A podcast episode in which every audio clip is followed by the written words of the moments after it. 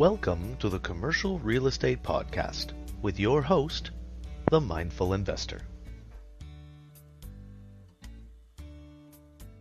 Welcome to the Commercial Real Estate Podcast with your host, the Mindful Investor. Today is one of those shorter episodes.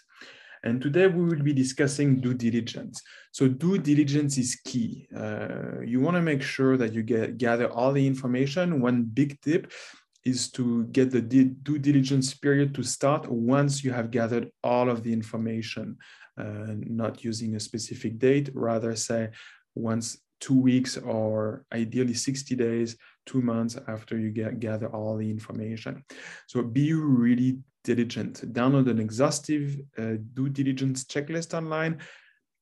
Read everything you need to, all the lease agreements, particularly in commercial real estate. You want to read all the leases, see when they end and who is responsible for what in terms of repairs.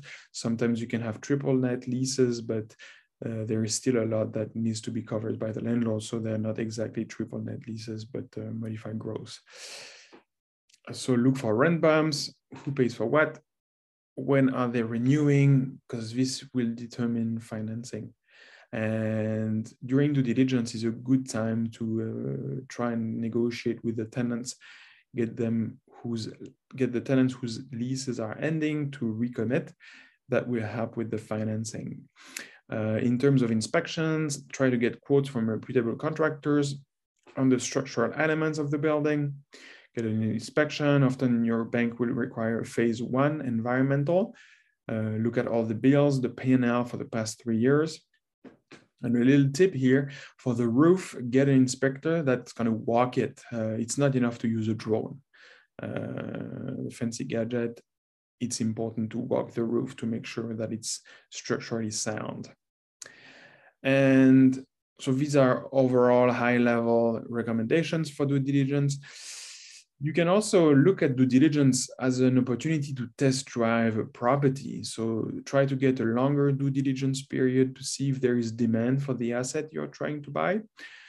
Be creative, put on ads, and make sure that in the language in the um, purchase and sales agreement you are allowed to uh, uh, advertise for the property to find new tenants and and the seller should understand that this is also in their in their advan- to their advantage if you find a new tenant even if you don't close on the property.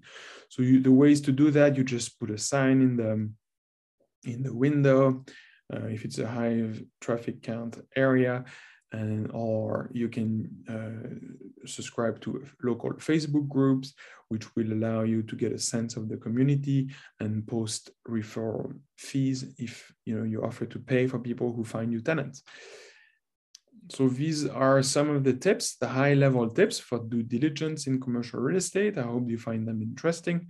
And if you want to uh, get more, stay tuned. We will produce more episodes. Thank you for tuning in and see you next time.